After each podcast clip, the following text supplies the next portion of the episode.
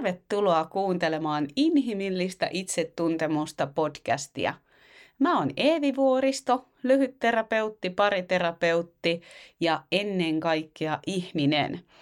Ja tällä jaksolla puhun tällaisista teemoista, mitä pidän ehkä itselle sellaisina tärkeimpinä juttuina, mitä on oppinut ihmissuhteissa ja ehkä myös rakkaudessa.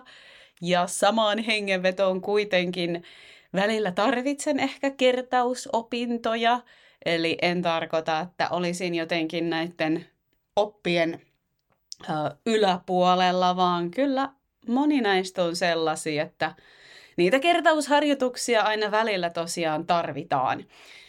Mutta joo, ihan ensimmäinen asia, mistä haluaisin aloittaa, joka on tämmöinen ehkä vähän ärsyttäväkin klisee, ja tähän liittyy tähän klassiseen, että me emme voi muuttaa toista. Kyllä sinä sen tiedät ja kyllä kaikki me se tiedetään, että me ei voida toista muuttaa. Ja oh my god, miten paljon ainakin itse on tullut yritettyä. Ja se on monin tavoin surullista. Ja ehkä mä vielä täsmennän, että olen yrittänyt muuttaa toisen ihmisen käyttäytymistä, jotta minulla olisi turvallisempi olo. Ja se on mun mielestä aina hyvä juttu tai tärkeä juttu tutkia. Siis ei ole hyvä juttu yrittää muuttaa toisen käyttäytymistä, että itsellä olisi turvallisempi olo. Korjataan se nyt, ettei tule väärinkäsityksiä. Vaan tärkeä asia on se, että pystyisi tarkastelemaan, että silloin jos jää itselle kiinni siitä, että yrittää kasvattaa aikuista ihmistä tai yrittää tuputtaa jotain omaa agendaa. Ja siis voi olla, että olisi tosi viisaita juttuja, voi olla, että olisi tosi hyviä juttuja, mitä on mielessä sen toisen, toisen käytöksen suhteen. Ja sitten samalla, kun se ei vaan ole meidän käsissä. Mutta jatko-osa tähän on se, että en voi muuttaa toista tai toisen käytöstä, mutta suhdedynamiikkaan voin vaikuttaa. Ja tämä nyt ehkä vaatii vähän selitystä tai tarkennusta, ja tämä ajatus ei suinkaan ole mun oma keksimä, vaan tämä tulee systeemisestä terapiamalliajattelusta, jossa ajatellaan, että, että jokainen systeemin osanen vaikuttaa jollain tavoin toiseen. Suhdedynamiikka, niistähän voi olla tosi erilaisia muotoja, mutta ehkä voisi yleistää, että silloin jos meillä on näitä tällaisia yrityksiä muuttaa toista tai saada toinen tajuamaan tai saada toinen ottaa vastuu, niin usein silloin se suhdedynamiikka on jotenkin ainakin siitä omasta vinkkelistä toimimaton. Ja siellä voi olla joku tällainen alitajunen asetelma – siellä voi olla vaikka ylivastuullinen, alivastuullinen, siellä voi olla äiti, lapsi tai isä, lapsi asetelma. Siellä voi olla uhri, pahantekijä asetelma. Siellä voi olla tosi moni erilaisia asetelmia ja niitä voikin olla tosi tärkeä pikkasen pysähtyykin määrittelee, että hei, minkälaisia asetelmia mä tässä huomaan. Onko tässä mulla vaikka joku pelastajan rooli päällä vai mikä tässä on? Niin, vaikka me ei tosiaan pysty tästä toisen juttua muuttaa, mutta jos me muutetaan niitä omia tanssiaskelia tai niitä omia käyttäytymismalleja suhteessa siihen toiseen, niin se suhdedynamiikka ei sellaisenaan pysty pysymään yllä. Ja tämähän ei nyt tietenkään tarkoita sitä, että että tämä olisi joku avain onneen, että hei, että nyt kun mä muutan sitä, miten mä toimin, niin nyt mä saan sen toisen tekemään niin kuin mä haluan. Sitähän tämä ei tarkoita. Se olisi ehkä vähän, vähän huijaushommeleita muutenkin. Ja tämä ei myöskään tarkoita, että hei, pelaan nyt jotain alitajuisia pelejä. Ei, vaan että jos mä tunnistan, että suhdendynamiikassa mä oon vaikka ottanut pelastajan rooli ja toinen on ollut vaikka pelastettava, niin jos mä lakkaan pelastamasta niin tämä dynamiikka ei sellaisenaan pysty pysyä yllä. Tai jos ottaa ehkä isomman esimerkin, jos syhde, suhdedynamiikkaan on liittynyt esimerkiksi vaikka, että toinen ottaa enempi sellaista alisteista asemaa ja toinen on jotenkin ehkä sitten dominoivampi, niin jos mä lakkaan alistumasta, niin se suhdedynamiikka ei sellaisenaan enää pysty pysymään yllä. Muuttuuko se toinen sitten tai muuttaako se toinen sitä omaa käyttäytymistä heti? No ei luultavasti. Luultavasti se toinen tai hyvin mahdollisesti se toinen yrittää ehkä jopa vimmaisesti saada sua takas siihen tuttuun dynamiikkaan, koska se on tuttua ja hei sunhan kuuluu olla se ylivastuullinen, sunhan kuuluu alistua tässä mun niin kuin, että mulle se sopisi, että mä oon siinä dominoiva ja sä oot se alistuva, että me takas sinne. Ja, niin todellakin luultavasti tullaan kohtaamaan sellaista toisen yritystä niin kuin vetää takaisin johonkin sellaiseen vanhaan toimimattomaan hommaan. Ja me toki voidaan olla siitä sille toiselle kiukkusia, että miksi toi tekee noin. Tai sitten me voidaan ajatella, että no, tämä on osa tätä hommaa ja mä voin toista muuttaa, mutta mä voin edelleen olla lähtemättä tuohon mukaan. Mä en enää suostu olemaan vaikka se pelastaja. Mä en vaikka enää suostu ottaa sitä asetelmaa, minkä mä aiemmin otin. Ja tällaisissa tilanteissa joskus suhteet myös ihan rehellisyyden nimissä ajautuu kriisiin. Joskus se, että jos me omalta osalta muutetaan sitä ö, omaa tapaa olla suhteessa, niin se voi olla suhteelle haaste. Ja mä nyt vielä kerran alleviivaan, että mä en todellakaan tarkoita mitään pelaamista tai mitään, että mä toimin noin, niin sit se toimisi näin, vaan mä tarkoitan sellaista, joka liittyy johonkin sellaiseen, joka on itselle aidosti kasvua. Ja aitoon kasvuun ei koskaan liity toisen alistaminen tai mikään. Aito kasvu ei niin kuin paina ketään alleen. Aito kasvu mahdollistaa sen, että et sulla on ihmisarvo, mulla on ihmisarvo, sulla on rajat, mulla on rajat. Se on niin kuin kutsu tasavertaisuuteen. Tai näin minä sen ainakin ajattelen. Joku toinen voi ajatella sen jotenkin, jotenkin toisin.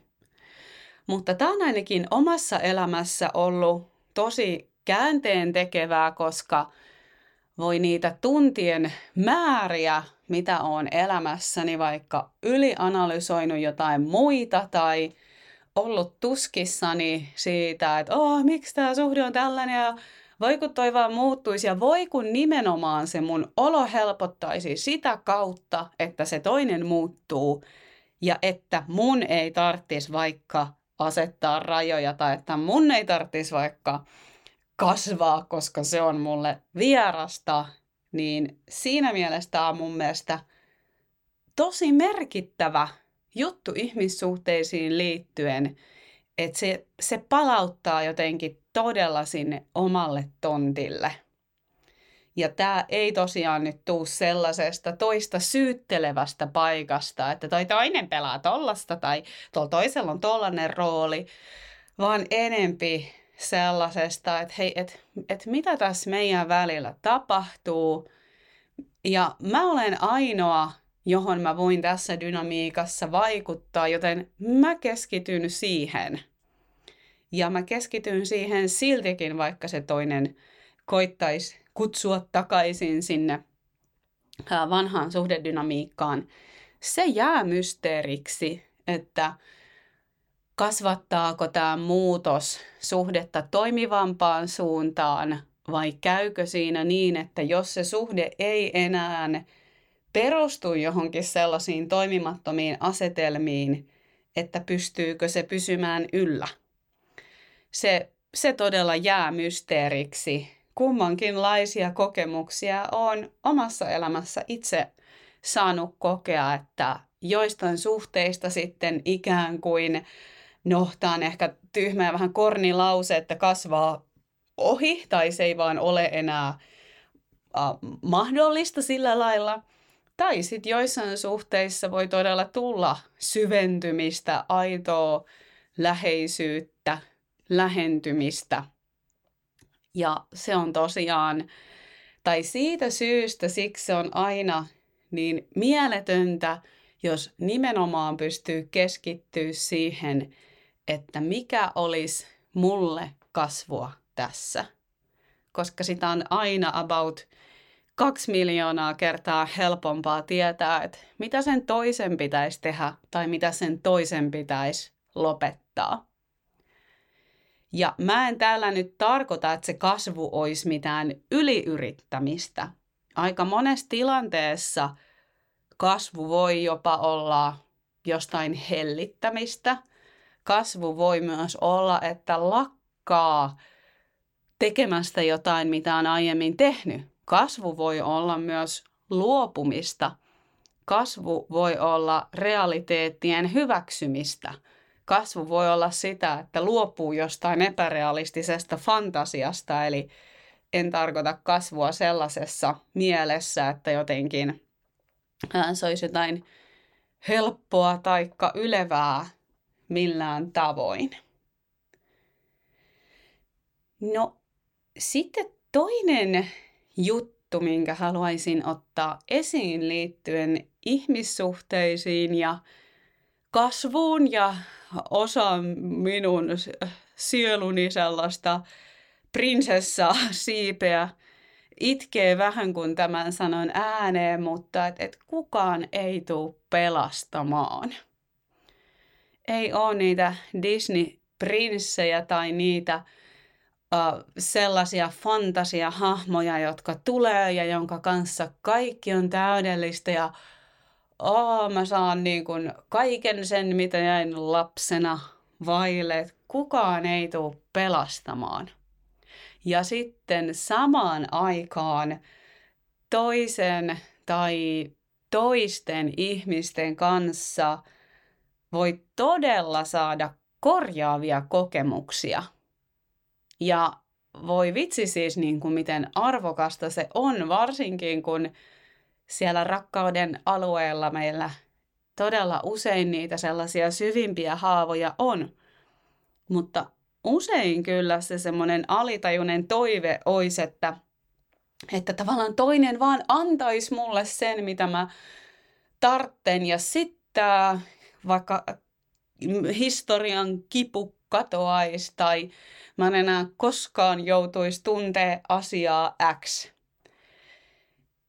Ja olen huomannut, että näin ei kaikista toiveistani ja kaikista Disneyn elokuvista huolimatta ei ole käynyt.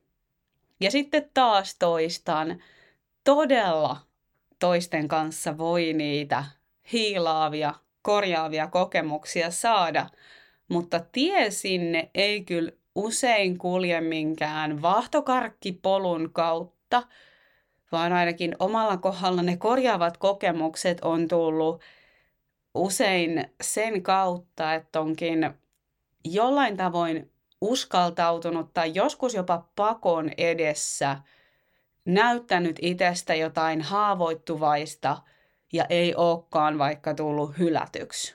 Tai onkin ollut joku ihmissuhde, jossa onkin ollut tilaa vaikka jakaa niitä omia pelkoja tai onkin tullut sellainen kokemus, että, että vaikka konfliktien äärellä niin pystytäänkin olemaan kunnioittavia ja halutaan kuulla toista.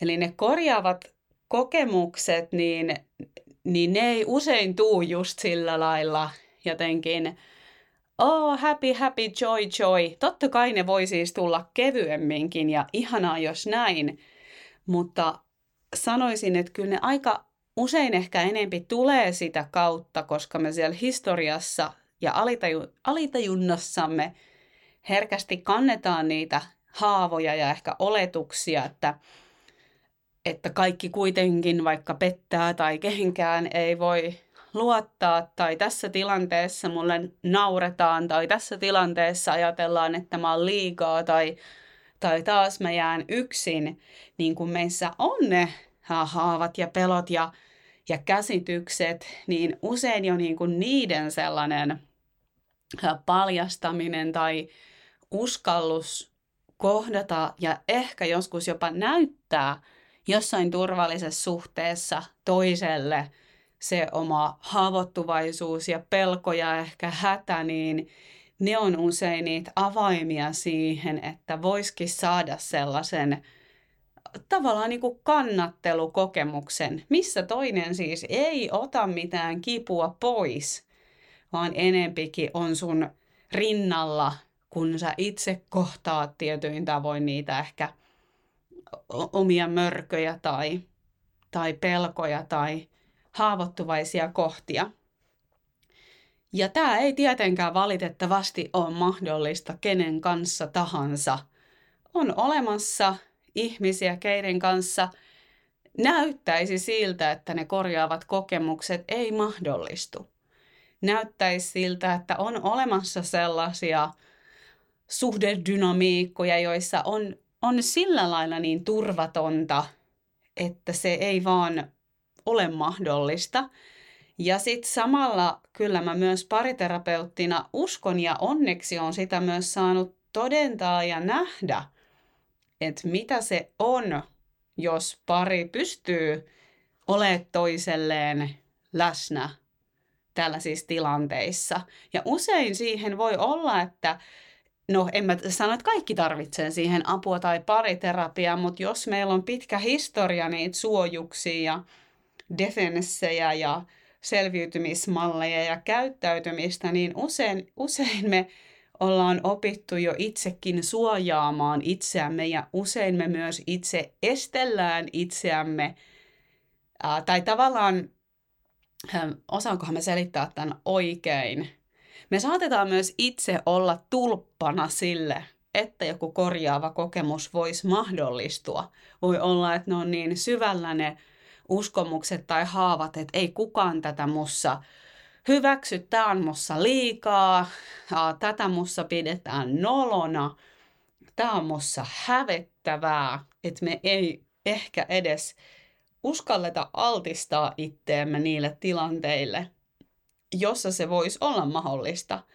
Ja samaan aikaan niin kyllähän se vaatii isoa luottamusta – että kenen kanssa se on mahdollista, koska niin kuin todettu, aina se ei ole. Jos on mitätöintiä tai uh, mitä kaikkea siinä nyt voisi olla, turvattomuutta, epäluottamusta, niin eihän me silloin usein uskalleta niitä haavoittuvaisia kohtia itsessämme tosiaan paljastaa. Ja sitten samalla just se, että että kukaan ei tule pelastaa, mutta toisen kanssa voi saada niitä korjaavia kokemuksia ja silloin meidän myös täytyy itse astua siitä pois siitä tulpan roolista ja, ja tavallaan ottaa se riski. Semmoinen näkyväksi tuleminen niiden omien haavoittuvaisten juttujen kanssa, niin se on tietyin tavoin aina riski. Ja sitä läheisyys, sitä aito läheisyys kysyy. Aito läheisyys ei tosiaan tuu niitä vaahtokarkkipolkuja pitkin useinkaan, vaan se kyllä kysyy meiltä jossain määrin sitä riskinottoa. Ja nyt en puhu sen tyylisestä riskinotosta, että oh, hei, tuossa tuommoinen emotionaalisesti etäinen tyyppi, joka sanoo, että olen hänen sielunkumppaninsa ja hän on eilen eronnut ja näin, että rakkaus on riski. Ehkä hänen kanssa saa näitä korjaavia kokemuksia. En puhu nyt sellaisesta jutusta. Ehkä saitkin siitä kiinni, mutta vielä varuiksi sanon tämän tähän loppuun. Monia asioita, mistä voisi puhua vielä paljon lisää, että mitä on ihmissuhteissa tullut opittua ja mistä toki niitä kertausopintoja aina välillä tarttee. Mä en nyt tätä viimeistä lähde enää avaamaan sen tarkemmin, mutta sanonpahan vaan, koska tämä todella on ollut itselleen niin tärkeä omalla tiellä, että aikuinen rakkaus sisältää rajat ja se ei ole draamaa. Se on jotain, jotain muuta. Mutta hei, ehkä jatketaan ihmissuhdeopeista jollain tulevilla jaksoilla, kuka tu- tietää. Ja kannustan sua pysähtyä ehkä itses äärelle pohtia, että minkälaisia juttuja sä oot oppinut ihmissuhteista ja rakkaudesta. Ja lopuksi vinkkaan vielä inhimillinen itsetuntemus kuukausryhmästä. Siellä on tosiaan kuukausittaisia webinaareja itsetuntemuksen teemoista, muun muassa läheisriippuvuudesta toipumisesta, kiintymyssuhteista, parisuhteista, tunnellukoista ja useita tosiaan verkkoluentotallenteita ja harjoituksia. Eli jos yhtään kiinnostaa, niin Tervetuloa mukaan www.inhimillinenitsetuntemus.fi.